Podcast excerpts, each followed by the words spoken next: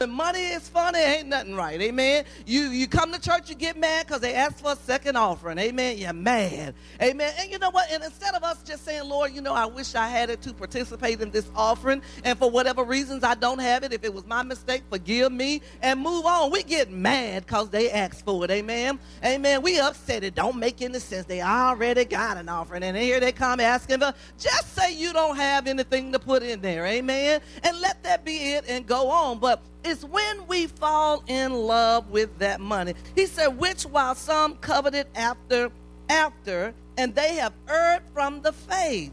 Amen. And pierced themselves through with many sorrow. You know, folks leave the church or they'll leave God for all kinds of things. Amen. Amen. And, and, and we're going to set a few records straight this morning. Amen. Because I want us to leave here with clear understanding. He said, Blessed is the man that walketh not in the counsel of the ungodly, nor standeth in the way of sinners, nor sitteth in the seat of the scornful.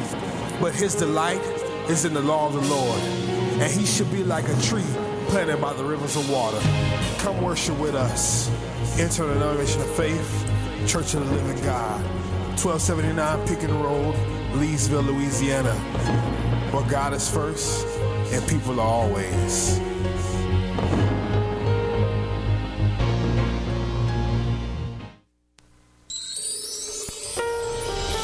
Welcome to the Living Your Destiny broadcast with Dr. John Barton, bringing you the Word of God with simplicity and revelation.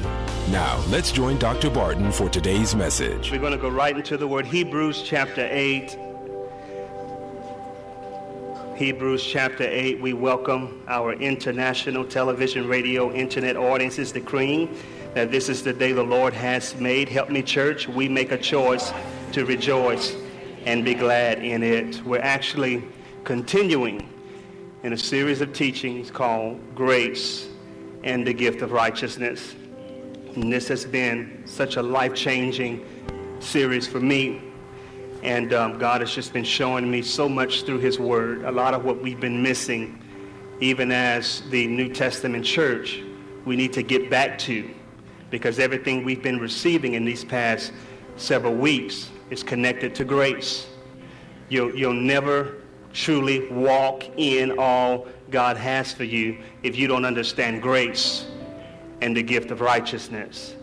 And so, um, not only that, but I'm working on some, some doctoral dissertations and some books, and I'm even working on a curriculum that I'm trying to get into Bible colleges.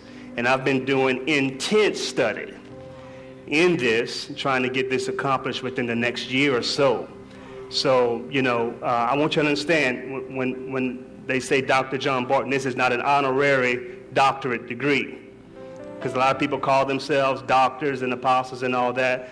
And, you know, it was just given to them. But, you know, some things you, you have to work for in order to earn in this life.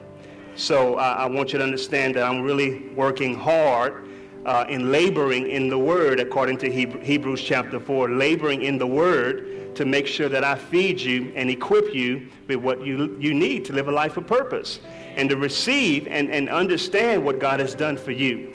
So I, I, I want to feed you and I want to lead you. And I can't lead you if I don't feed you. Amen. So that's why we are a word-based church. We, we're a church, we believe in the word, we teach, we open up our Bibles. Yes, we do. And we go to many scriptures. Yes, we do. Because I want you to see with your eyes where it is written. Remember when Jesus, the Bible says of Jesus in Luke chapter 4, he opened up the book and found where it was written? we got to open up the Bible and find where it is written. Can you say amen? So Hebrews uh, chapter chapter 8 So we're going to begin at verse 1. When you have it, say amen. Now of the things which we have spoken, this is the sum, or this is the summary. We have such a high priest who is set on the right hand of the throne of the majesty in the heavens, a minister of the sanctuary, or the original writing says, a minister of holy things, of the true tabernacle, which the Lord pitched, and not man and not man. For every high priest is ordained to offer gifts and sacrifices. Wherefore it is of necessity that this man have somewhat also to offer. For if he were on earth, he should not be a priest, seeing that there are priests that offer gifts according to the law, who serve unto the example and shadow of heavenly things, as Moses was admonished of God when he was about to make the tabernacle. For see, said he, that thou make all things according to the pattern shown to thee in the mount. But now hath he obtained, I want you to look at this, a more excellent ministry. By how much also he, speaking of Jesus, is the mediator of a better covenant. I want you to understand this. We, notice he says, that uh, now he hath obtained a more excellent ministry by how much also he is the mediator of a better covenant. So we are operating under a better covenant, which was established upon better promises. So not only is this a better covenant, but it is a better covenant established upon better promises. For if that first covenant is speaking of the Old Testament, speaking of the Old Covenant, had been faultless, then should no place have been sought for the second. For finding fault with them, finding fault with the old covenant, finding fault with the Old Testament, he said, Behold, the days come, said the Lord, when I will make a new covenant with the house of Israel and with the house of Judah, not according to the covenant that I made with their fathers. It's a different covenant in the day when I took them by the hand to lead them out of the land of Egypt. God had to pretty much drag them along. He had to pretty much kind of force them to obey this. He said, I'm not doing this anymore. I'm not forcing people to live uh, according to my word, according to my will. He says, uh, because they continued not in my covenant, and I regarded them not, said the Lord. For this is the covenant that I will make with the house of Israel after those days, said the Lord, I will put my laws into their mind and write them in their hearts. And I will be to them a God, and they shall be to me a people. And they shall not teach every man his neighbor and every man his brother, saying, Know the Lord, know the Lord, know the Lord. Come on, read your Bible, do this, do that. it's not going to be all of that. Because I'm going to put my words. When you see law here, don't think of law of Moses, just think word. He said, I'm going to put my word in their mind and I'm going to write it in their hearts. I'm going to be to them a God. They're going to be to me a people. They won't have to go around reminding everyone to do what they need to do because what he's saying is you have the Holy Spirit now on the inside of you and the Holy Spirit is going to teach you all things. And even as you come to church, uh, there's a voice behind this voice.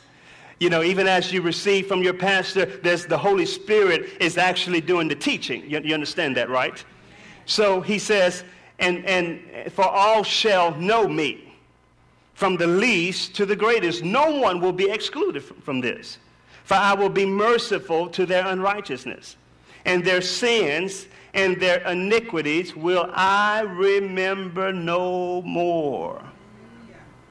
In that he saith a new covenant. Everyone say a new covenant. A new covenant. Come on, say it again, a new covenant. A new covenant. In that he said a new covenant, he had made the first old, now that which decayeth and waxeth old is ready to vanish away. Now, we, today we're going to talk about the covenant of grace. Everyone say the covenant of grace. Now, I want you to get this. This covenant of grace, I want you to understand how it was established. And I want you to understand why God established it and what are the benefits of this covenant. In every covenant, there are benefits. In every covenant, there are benefits. Even in the Old Covenant, in the Old Testament, there are benefits uh, with that Old Covenant. However, it was not the full or total benefits we see in the New Testament or the New Covenant, we have the capacity and the ability and the privilege and right to receive all that God has provided for us under that new covenant because we're not trying to do it in our own strength and in our own effort. We have the Holy Spirit on the inside of us who has empowered us to walk in all God has provided for us. Amen. Hallelujah. So what we're going to see here, this is the covenant of grace. It's an eternal covenant that was made between God and man. Now, in case you don't know what a covenant is, let me just give you just a, a little definition of a covenant. A covenant is an agreement between two or more parties. Covenant is how God chose to be in relationship with us. I want you to understand, God is a very relational God. And God is so committed to being in relationship with us, he established that relationship through covenant. That is so important today. So I want you to understand God's commitment. Understand God, how loyal God is, how faithful God is, that he established covenant in order to bind the, the relationship. Think about it. Think about if a man, let's just say a man is uh, seeing a, another woman, he's interested in another woman, okay? Well, he may claim the woman as his because of his interest in her. He may like her. He may want to do some nice and kind things for her, but she's not committed to him. She's not committed to him. You know why? Because there is no covenant. And she will not commit to him, or she should not commit to him in no way, shape, or form until he puts a ring on it.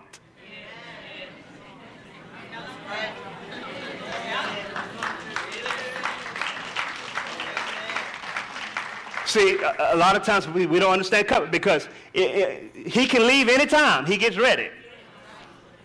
If you get in an argument, he, he can get up and leave.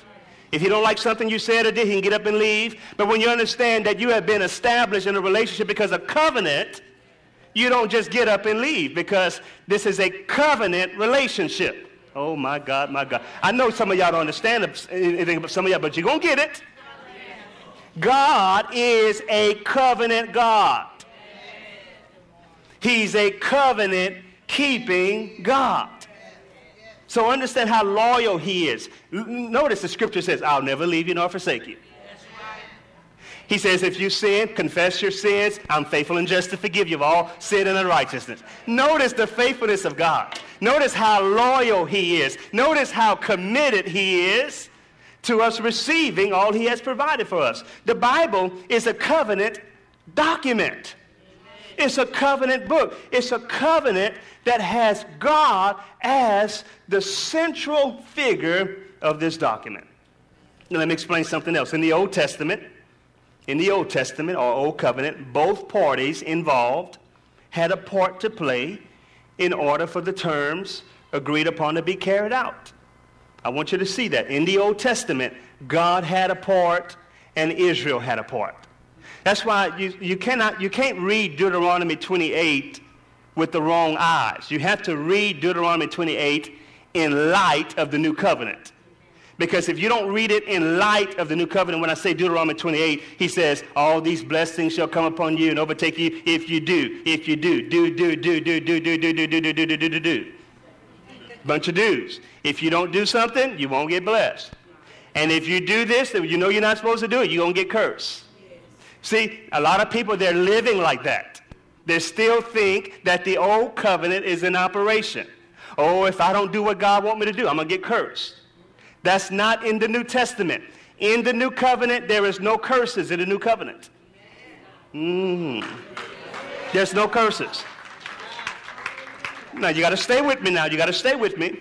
You got to stay with me. I want you to say that there are no curses, are no curses under the new covenant. In, under the new covenant, it's just a covenant of blessings, blessings, blessings, blessings, blessings.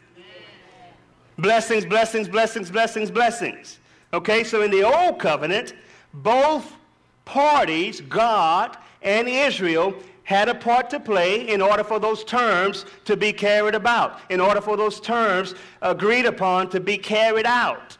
But under the new covenant, the covenant of grace, God is the only authorized agent. This concludes our message for today. Thank you for supporting John Barton Ministries, where we are committed to changing lives and changing futures. You can secure a copy